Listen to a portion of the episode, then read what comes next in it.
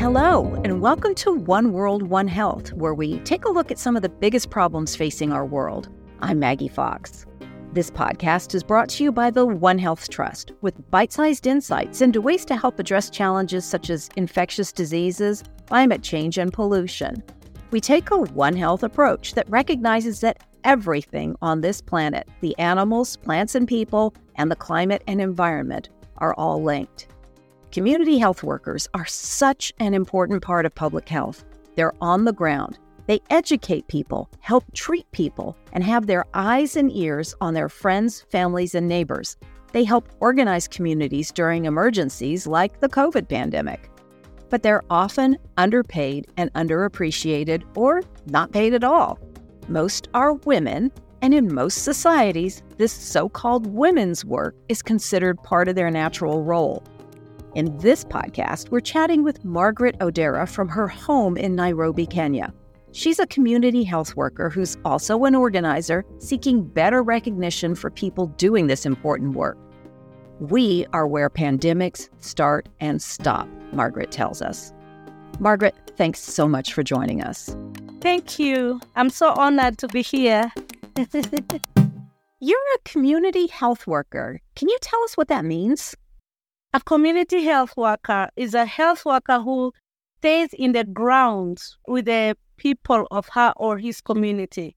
And a community health worker is somebody who does the mobilization, sensitizations, linkages, referrals, and follow up to make sure that there is a state of health in the community is better than before.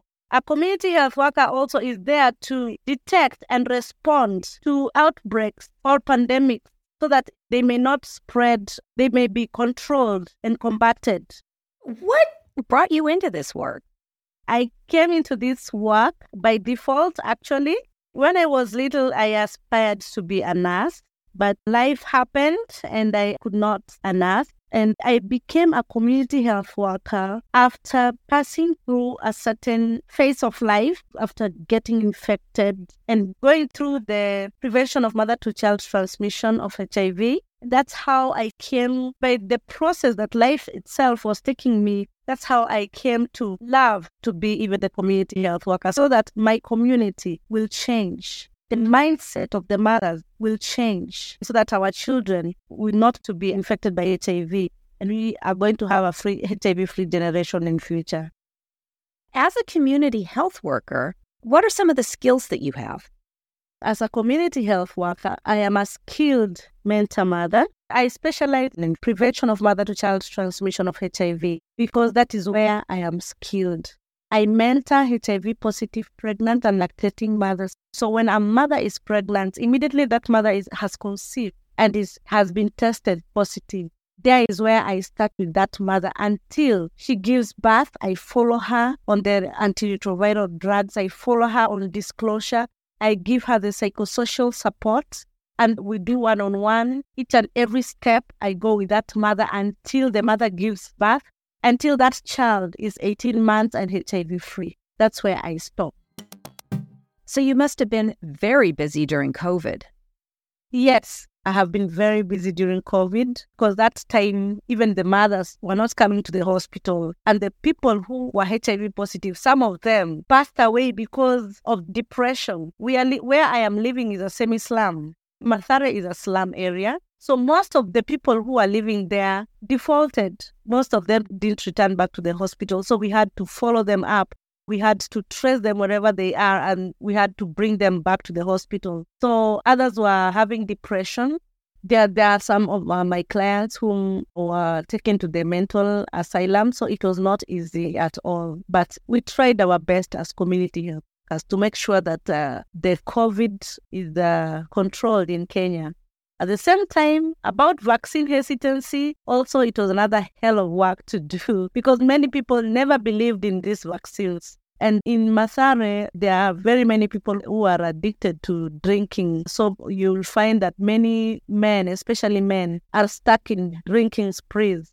So most of the time, you'll find even these sanitizers, people never understood that they are there for wash, for cleaning hands you could find even people drinking them because they it was a it had a percentage of alcohol inside. So it was a tough job convincing this person to even wash his hands or her hand. There's an instant that I was, when I was just going around my work, and I told there are some women I found there, and I told them the importance of washing their hands. And they asked me, We don't have water in Mathare, so what are we going to wash our hands with? Are we going to, the little water that we have, are we going to cook or to bathe or to wash our hands? Yeah. So with the challenges that we have in the slum area like this that I'm staying without enough water, it was not easy even to tell people to wash their hands and they agree. So yeah, we were busy. When people talk about responding to pandemics and other health emergencies, they talk about needing someone on the ground in the community to do that day to day work to help people figure out how to protect themselves. You're doing that. Yes, yes, that's what I'm doing. And telling somebody to protect him, his or, or him or herself, telling somebody to do social distancing in a place like this you just go two steps there, another house, two steps, another house. It was not easy. But people tried their best. With time, people accepted, started washing their hands. People started wearing masks. And this is because the members of communities like me were there to tell them, no, this is not right. When you don't wash your hands, when you greet people with your bare hands during this pandemic, it's not right. So it's because of the community health workers who are on the ground that COVID was able to be controlled even in the community. You've been working to organize community health workers and to get better recognition. Can you tell us a little bit about what you're doing there? That community health workers are doing a very important job in the community. That this community health worker does a lot of work in the ground. And unfortunately, as a community health worker submits reports that informs policy decisions, even to the government. At the end of every month, every other health worker goes to the bank smiling, but this community health worker, at the end of the same end of every month, which she has committed, she has uh, submitted reports, will have nothing to put in her table. And I thought this is not right. We did not even have our names in the system. We were so scattered everywhere that even our names were not even in the, in the county system. I decided to start a group because I had a feeling that if we are scattered, if we are not together, we will not create an impact of advocacy. But if we come together as a block, we will will have weight. Our speech, our advocacy will have weight. So I decided, I started with the five people from Mathare, five community health workers. And we created a small WhatsApp group of five people. And now those five people, each and every person was bringing other community health workers and tell them that we are starting an advocacy. And uh, within four to six months, I was asking the other community health workers. And if you know somebody from Kisumu, if you know somebody from from Kericho counties, so that is how we came to grow. It was telling a friend to tell a friend because we didn't have money even to travel to go to other counties. Now we have 43 counties on board out of 47 counties in Kenya. And I'm looking forward in creating a national association. My main objective in this is to see a professionalized, paid, and a trained community health worker because that is building health workforce better. And it's also because of the universal health coverage and the global health security because this community health worker is not professionalized. This community health worker is not salaried. Then we will have a problem with the global health security. So that's what I saw for the sake of the universal health coverage, for the sake of the rights of women, because 70% of the community health workers are women. So I thought it's high time that we should now start advocating for ourselves. And I told the community health workers, that if we do not advocate for ourselves, nobody will advocate for us. In Kenya, community health workers started working since 1986. It's approaching 40 years from the time community health workers were based in Kenya. But nothing was done until community health workers started advocating for themselves. That's now, I can see now at least the government is doing something. We are getting a small stipend. We are being equipped, but that is not enough it is not enough because at the end of the day, we should have a professionalized, a salaried, and a trained, a formalized community health worker, just like any other health worker. And if the governments can say that they cannot afford to pay the community health workers, then it means that they can afford child mortality, they will afford deaths. If they cannot afford to pay community health workers, that is what they are saying. Why do you think people undervalue the work that community health workers do? One, it is because 70% of the community health workers are women. And you know, for a long time, women have been taken for granted. We do a lot of work and receive very little or no salary at all. Just an emotional blackmail telling me that only God can pay me. You know, you see, when we, we approach the Mother's Day, you know, people praise women so much. People praise the mothers. Oh, Mama, you have done a lot of work. I cannot even pay you. It's only God can pay you. And I think that is what the health fraternity, that is the direction that the health fraternity has taken because they see that a bigger percentage of the people who are working on the ground are women.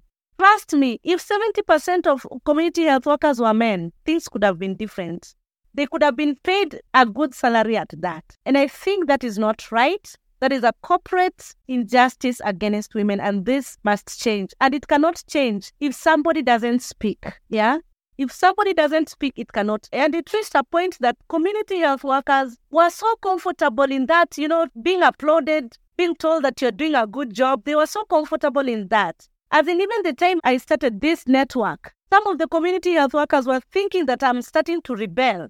They even told me to stop because they thought and now I'm becoming rebellious. And I told them, no, this is even building the health workforce better. For a long time, there was no, there's no training, there's no institution that a community health worker can go and learn and come back to the community and now practice that.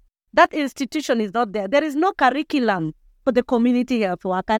And it's high time that now community health workers should have a curriculum the person who comes into contact with the patients at the community is this community health worker. The person who comes into contact with the person who has vaccine hesitancy, who does not believe in even giving birth in the hospital and believes in giving birth the, with the traditional birth attendant, it is the community health worker. The person who will tell a mother that she should go to hospital to get tested so that we may have elimination of mother to child transmission of HIV, it is the community health worker. A doctor cannot do that. A doctor cannot come to doorsteps every day to look for patients, but a community health worker does that. But unfortunately, there is no curriculum based on that. And I think that is a wrong direction. Pandemic starts and stops in the community. And there is where a community health worker is. So if you don't professionalize, if you don't institutionalize this community health worker, then we'll have a weak health system. So I tell the health fraternity to have the informed choice to choose between paying the community health workers, professionalizing the community health workers, or getting ready for the pandemics and outbreaks because they will surely come. This is such important work you're doing, Margaret. Thank you so much for joining us. Thank you so much. Listeners, thank you for joining us too. If you enjoyed this podcast, please share it. You can learn more about this podcast and other important topics at onehealthtrust.org. And let us know what else you'd like to hear about at OWOH at onehealthtrust.org. Until next time. Thank you for listening to One World, One Health, brought to you by the One Health Trust. I'm Ramanan Laxminarayan, founder and president of the One Health Trust. You can subscribe to One World, One Health on Spotify, Apple Podcasts, or wherever you listen to podcasts.